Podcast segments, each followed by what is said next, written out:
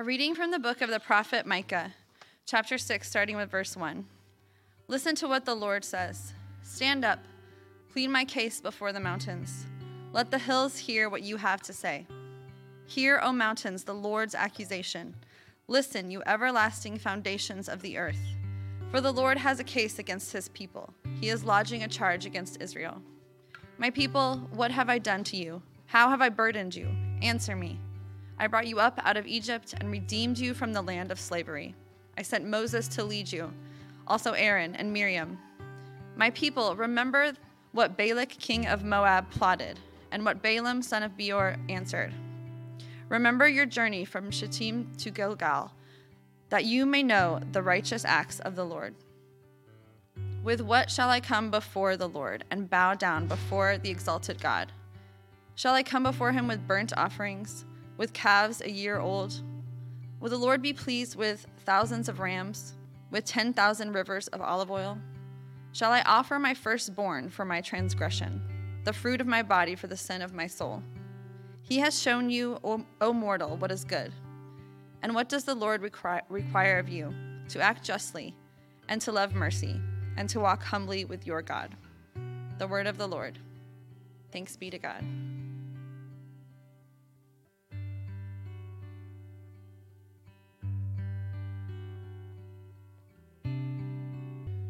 A reading from the first letter to the Corinthians, chapter 1, starting with verse 18. For the message of the cross is foolishness to those who are perishing, but to us who are being saved, it is the power of God.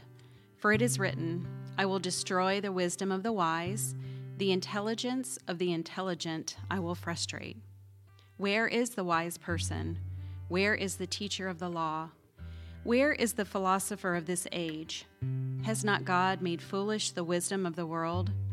For since in the wisdom of God the world through its wisdom did not know him, God was pleased through the foolishness of what was preached to save those who believe.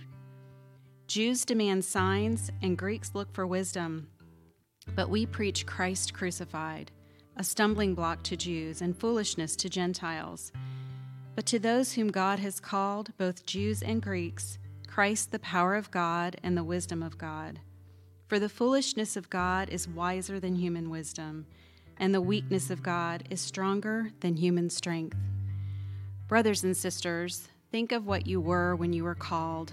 Not many of you were wise by human standards. Not many of you were influential. Not many of noble birth. But God chose the foolish things of the world to shame the wise. God chose the weak things of the world to shame the strong. God chose the lowly things of this world and the despised things, and the things that are not, to nullify the things that are, so that no one may boast before him. It is because of him that you are in Christ Jesus, who has become for us wisdom from God. That is our righteousness, holiness, and redemption. Therefore, as it is written, let the one who boasts boast in the Lord. The word of the Lord. Thanks be. A reading from the Holy Gospel according to Matthew. When Jesus saw the crowds, he went up the mountain, and after he had sat down, his disciples came to him. He began to teach them, saying, Blessed are the poor in spirit, for theirs is the kingdom of heaven. Blessed are they who mourn, for they will be comforted. Blessed are the meek, for they will inherit the land. Blessed are they who hunger and thirst for righteousness, for they will be satisfied. Blessed are the merciful, for they will be shown mercy. Blessed are the clean of heart, for they will see God. Blessed are the peacemakers, for they will be called children of God. Blessed are they who are persecuted for the sake of righteousness, for theirs is the kingdom of heaven. Blessed are you when they insult you and persecute you and utter every kind of evil against you falsely because of me. Rejoice and be glad, for your reward will be great in heaven. The gospel of the Lord.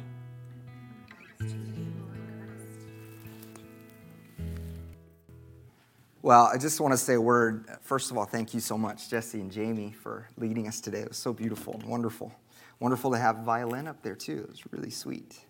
Um, the uh, also just wanted to just make a comment about how thankful I am and how beautiful it is that um, a lot of uh, our younger uh, members, our kiddos, are participating in worship each week and um, doing a great job. I love that we started the acolyte, uh, acolyting and the processional and the cross. And um, I just think there's something really important to remember for all of us that our faith is not just something intellectual or emotional, but our faith is physical.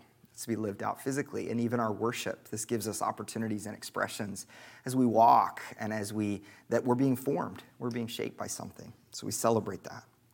So today we're continuing in the season of Epiphany.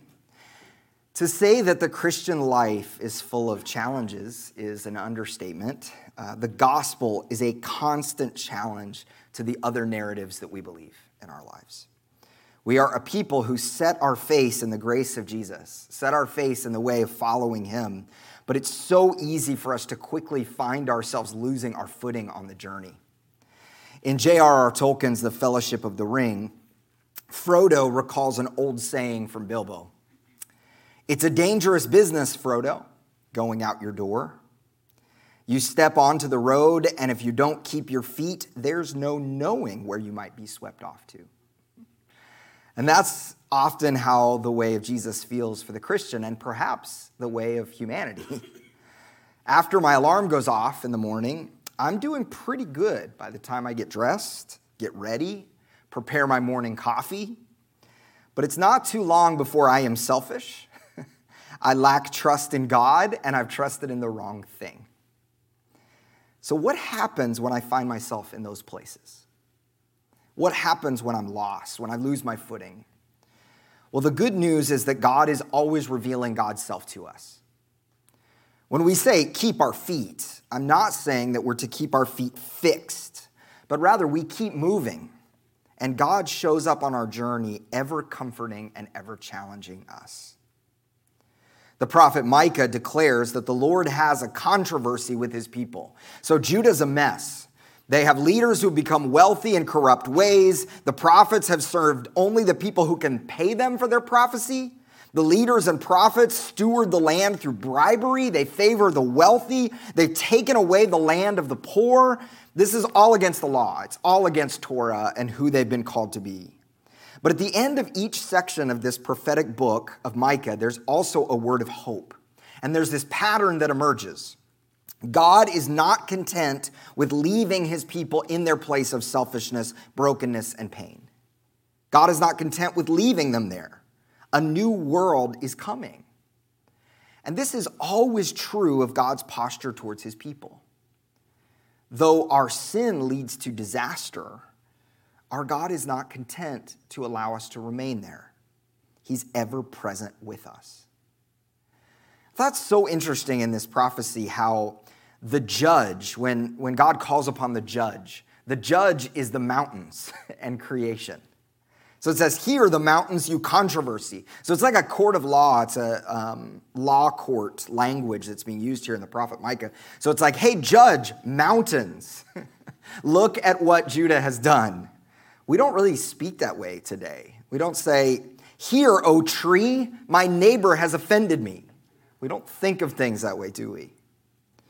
But the inclusion of creation as judge tells us something.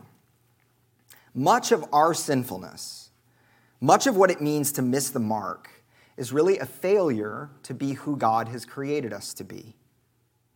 God has created human beings to reflect God's image, to steward and to take care of the world. So, what selfishness is, is the turning inwards and forgetting our calling to bless. You've all probably heard the old C.S. Lewis quote that humility is not thinking less of yourself, it is thinking of yourself less. Selfishness is inverting that or changing that. Greed, likewise, is hoarding of resources without allowing those resources to replenish. Lust is the objectification of another person for one's own desire. This theme is true of all sin living out of harmony with God's created order and turning inward. So, what God does is He brings the mountains and brings creation into the conversation as a judge. And what that does is it reminds us that sin has consequences outside of just the consequences for us as individuals. To say it another way, sin grows. It has an impact on creation itself, on the world itself. Now, God knows what we need when we're off track. Often it is to be reminded of who we are in Him, that we have a different identity. God reminds the people of what he's done for them. He has brought Israel out of Egypt, verses 4 and 5, and yet they're not living like a delivered people. They're not living like a people who have that deliverance as their story. And then verses 6 through 8, which will be familiar to many of you. Actually, verse 8 is the one that's familiar, but verse 6, the people respond, What should I give the Lord? And then they list a bunch of different kinds of sacrifices. Some of them are more extreme than other ones. Maybe you've experienced this with raising a child, some of you. Um, you will say, You need to go to your room right now because your behavior is not appropriate. Your child will respond by saying, Fine, I'll just stay in my room for the rest of my life. Are you happy now? None of you have had children like that or, or ever had any, anything like that, but maybe that's just, okay, it's just me, that's fine, all right. But, but the response is usually, no, that's not what I'm telling you to do. That's an extre- you're being extreme. That, that's, that's too far. That's not what I'm telling you to do. I'm telling you to do something else because I'm, I'm looking for you to adjust your attitude. I'm looking for you to calm yourself down, whatever it is. Well, Israel kind of does that. They say to God, well, what should we give you? Should we give you burnt offerings? Is that what you want? How about calves?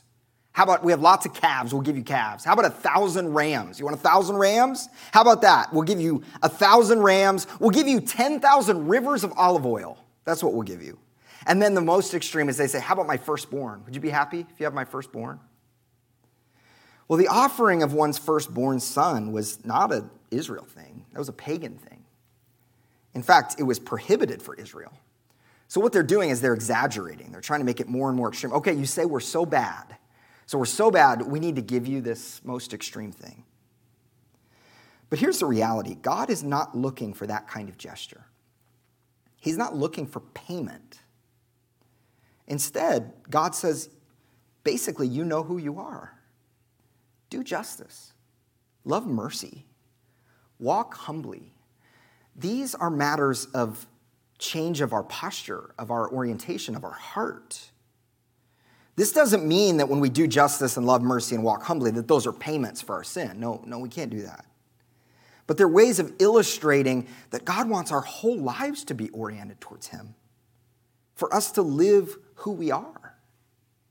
Now, this passage, I've heard this preached many times as an anti ritual passage. So, um, we often hear the words of the prophet, and then I've heard preachers say, yeah, God was never interested in sacrifices. That's all just ritual legalism. God wants our heart. That's often how it's preached. But such a response fails to explain why God gave them the rituals in the first place. Because he gave them these rituals and said, do this, right? The rituals which God gives his people are never intended to buy forgiveness or acceptance or whatever. Ritual is something which forms our entire selves. It shapes us. It's not an earning thing, it's a shaping thing.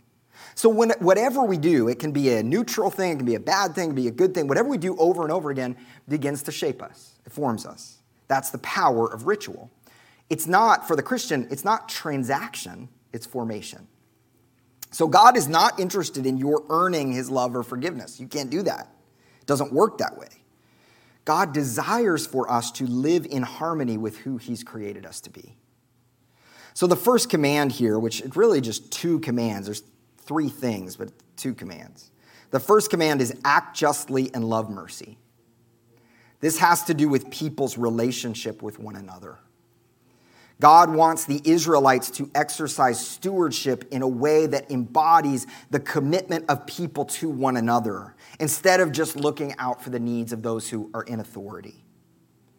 Then the second command has to do with people's relationship with God. So they're to walk humbly. In other words, know that you are not the center of the universe. You have a deeper authority than yourself which may sound obvious. It sounds like something, well, of course, I'm not the center of the universe. But everything in us and everything in the world wants to, us to get our needs met the other way, wants us to make ourselves the center of the universe, to be our own authority. But, God says, there is a better way. In our epistle reading, Paul is continuing to address this idea that we talked about last week of divisiveness within the church. There's all these factions, proto denominations within the church. And they've flocked to different leaders because they value worldly wisdom or rhetorical eloquence above all else. Last week, I told you about the door to door salesman that we met when we first bought our home. And when we bought our house, I was not sufficiently prepared for the alarm system wars that take place in neighborhoods all around the country, where they compete to try to get your business for the alarm system. And each salesperson has a shtick. They have a different style, they have a different kind of thing, and they're competing with each other. And I saw the game playing out on the ground in real time. One particular agent kept showing up on our front porch trying to get us to talk to him. And he had one of those rhythmic knocks where he had like a song he's playing, like as he's knocking on the door. Gosh. And in talking with these salesmen, I mean, bless him, okay. But in talking with these salesmen, I found out that the go- their goal is really to be the one who beats the other guys. All right, that's the goal. So they want to put their Brinks or their ADT or their vector sign in our yard before the other guy does. And part of what they're doing is trying to convince you that their system is, of course, way better than the other guy's system. So those poor guys, they're doing the best with the product they have, but my product is the best. I'm the one who, who knows what I'm doing. Well, this is likely similar to how these teachers peddled wisdom in the first century. They convinced everyone okay, these poor teachers, they're fine, but I have the right system. I have the right philosophy in the right package. But Paul says the gospel is different than that. I think one of the great challenges for pastors today and for the churches today is when you get down to it, we don't have anything to offer anyone else in the tangible sense. We don't have a product that we're trying to sell. I always know the people who check out a church or join a church because they think there's a tangible benefit to them. Um, oh, I can make good business connections here. Oh, my kid will be entertained for an hour. Oh, I can make friends. And usually, in my history, working at several churches, is those folks don't tend to last at church very long. Because none of, it's not that none of those things can happen at church, they do for sure. But because that's not the point. We're not offering a service. We're not offering the best of many things, right? That's even the challenge with the term worship service. It's probably the best word that we have, but sometimes it gives the sense that we're offering a service to you. Kind of like Friday when I got my oil changed. It was that was a service. Then next week I'll get my hair cut. That will be a service. Sometimes it's tempting to put church in that same category and say, well, they're offering a service. But people in our world don't know what to do with something that's not a service, that's not a product, that doesn't provide a thing for which we can consume. The gospel's not a self help plan. We can't promise people financial success or give people a quick fix for their marriage or their emotional health. What do we do then? What can we do? We remind each other and the world that our current experience is not the whole story that there is a bigger story. In Christ, God has rescued us, God has drawn near to us. And as Paul would say, the announcement divides humanity into two those who are perishing and those who are being saved. For the perishing person, the whole thing's foolishness, Paul says. For those who are being saved, it is the power of God. And Paul says, this thing is a stumbling block for the Jews and foolishness for the Gentiles. In other words, if you're somebody who's looking for power, for a sign, for supernatural proofs, the gospel is going to be a stumbling block because our whole story is centered on a crucified Messiah. N.T. Wright says the good news is all about God dying on a rubbish heap at the wrong end of the empire. Likewise, if you're someone who's looking for rhetorical skill or wisdom or the wisdom or the, a way of measuring truth, wisdom as the way of measuring truth, you're looking for the wrong thing because the cross will always look like foolishness to the world. In verse 19, Paul quotes the prophet Isaiah. God says, I will destroy the wisdom of the wise, and the discernment of the discerning I will thwart. So the Corinthians are suffering from a lack of unity because they're chasing the wrong things. They've forgotten that the cross itself is foolishness to the world. Some come to faith looking for power, some for inspiration, some for a fix for a problem in their life. But God doesn't give us a fix as if it were a product. God steps into the suffering with us. Healing comes only through that solidarity, knowing not God is here to fix me, but God is in this with me. And when we get to the other side of our difficulty, we can see that the cross, this stumbling block, this foolish thing, is actually the strongest, most powerful thing ever. As Paul says, the foolishness of the cross is the wisest thing ever. True wisdom comes from a relationship with God that leads to holy living made possible by the cross. And when we live into that new world, it changes us. It begins to change our situations and change the world. But this means something interesting for us. If the message of the cross is foolishness to the world, what does that make us to the world? The foolish people. Think about the good news this is, though. I, Ashley was reading this this week in a different form, and she was like, probably should clarify that when you say the cross is foolishness, that it's not really foolishness. I was like, but look at what Paul says. He says it's foolishness over and over again. So if the cross is foolishness and we're foolish people, but think about the good news in this. If you follow a story of victory and success and domination, it's going to prove to be empty. Why? Who's invited to stories like that? Who gets to be part of those? The fittest, the most victorious, the successful but not the poor and the lost and the disenfranchised. The good news of Jesus is good news for them. Paul says to the church, if you ever doubt that, I love just how human his, his, you know, his letter is, but if you ever doubt that, just look at yourselves. We're a motley crew. God has called his church to reflect the gospel, and that's scandalous. And the good news is, we don't boast in our wisdom, in our influence, or our noble birth we boast in the Lord. We've all heard our gospel reading before, Matthew 5, the Beatitudes. And it's easy sometimes for us to turn the Beatitudes into moral principles. So to think that they're just a call to do better. We often believe, blessed are the poor in spirit means, gosh, I better be more poor in spirit. Or blessed are the meek means, I need to be more meek. But notice, Jesus doesn't give this as a prescription. He doesn't say, be more merciful. He said, blessed are the merciful. It's descriptive.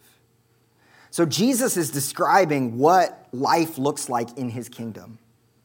And yes, this is what his kingdom will look like in the future eh, in fullness, right? We'll see this in fullness. But it's actually what it looks like now.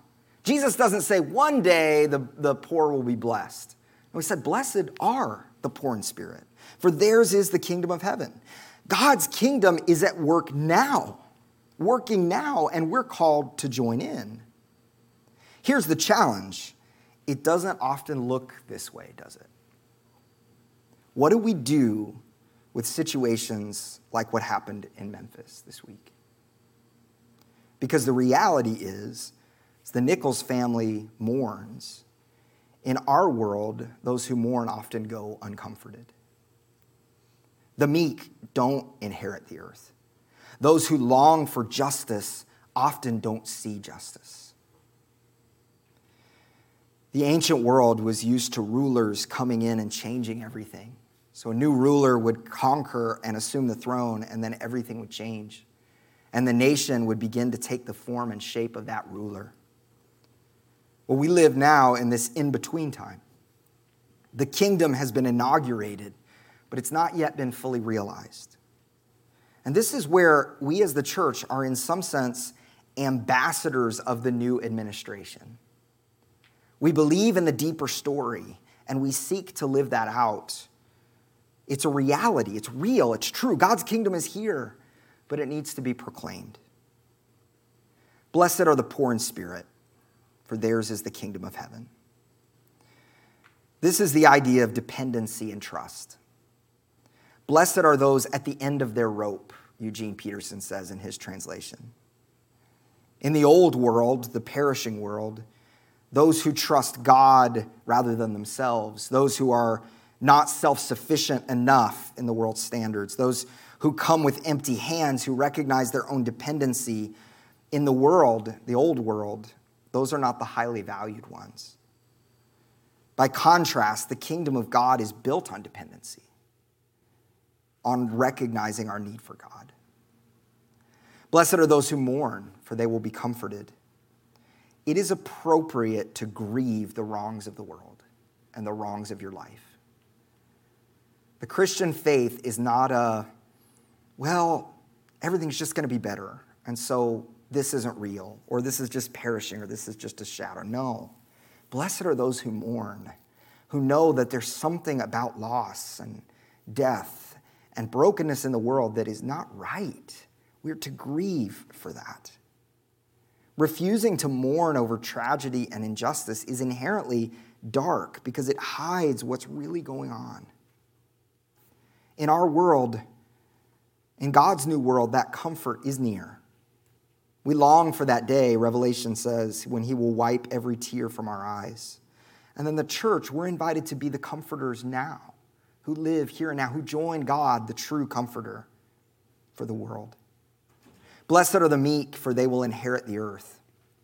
Well, in the perishing world, meekness feels like weakness.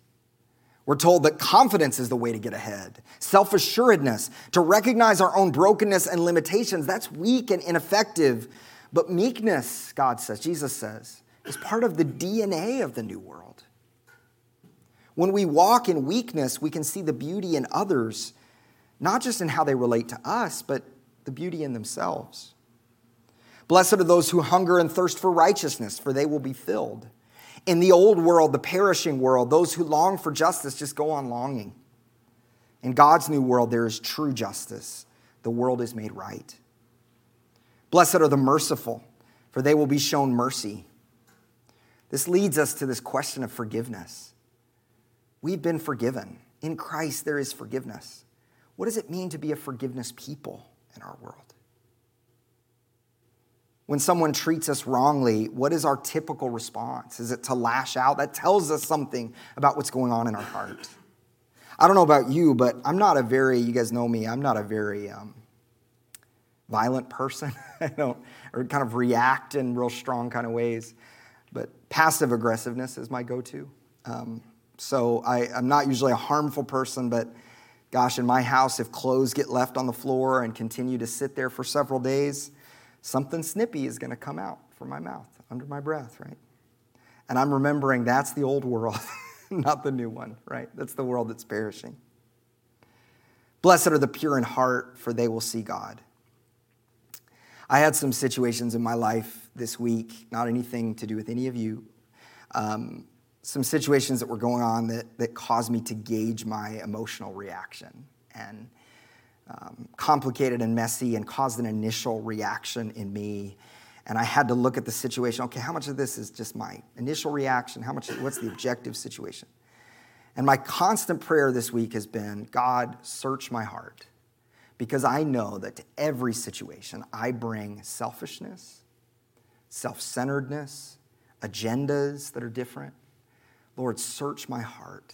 See, show me those things in me that are not in your way, and help me to see this accurately and to see this clearly. Blessed are the peacemakers, for they will be called children of God. In the perishing world, peacemaking often seems futile. Peace is sometimes something we experience for a period of time, but it seems like the human heart is just bent towards war. But in stark contrast, in God's new world, it's the peacemakers who are said to be God's children. Violence is the way of the old world, the perishing world, but Jesus chose a different pattern.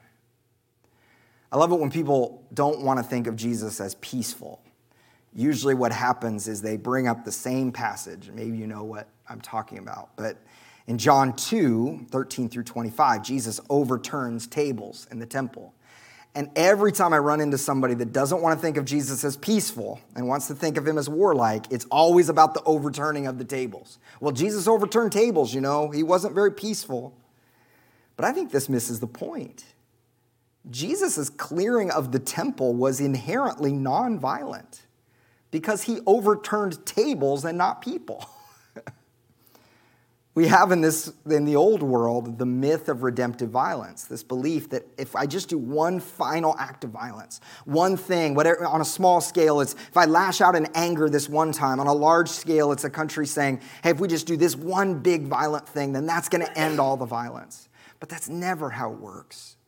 Violence always leads to more violence. It's always a snowball effect notice that we have together righteousness and justice and peacemaking. We have them right next to each other. And this is because peacemaking is also truth telling.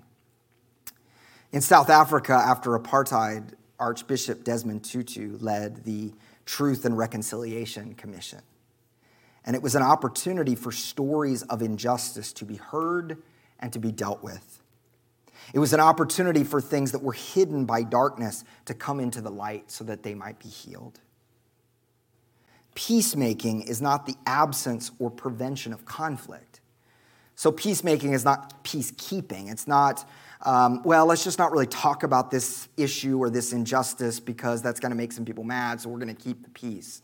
No, peacemaking is different. It's the addressing of brokenness and the process of healing. Blessed are those who are persecuted because of righteousness, for theirs is the kingdom of heaven.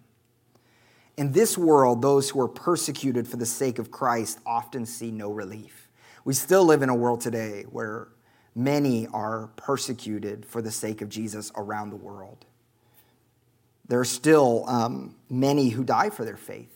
Um, Jesus says that this is how it's always worked in the old world. Anytime someone proclaims the rule and reign of God, there's always opposition. But, Jesus says, there's something on the other side of that suffering, and this suffering is not in vain. Now, let me say something about this. In America, a lot of Christians like to say that they're persecuted. And the reality is that we live in a world where those who have embraced the Christian faith have been the ones in authority for a long, long, long period of time and have been the majority. And so when we cry persecution, but it's not consistent with the way of Jesus and the Beatitudes, it's often more selfishness, self centeredness, and the quest for power than it is actually being persecuted for our faith.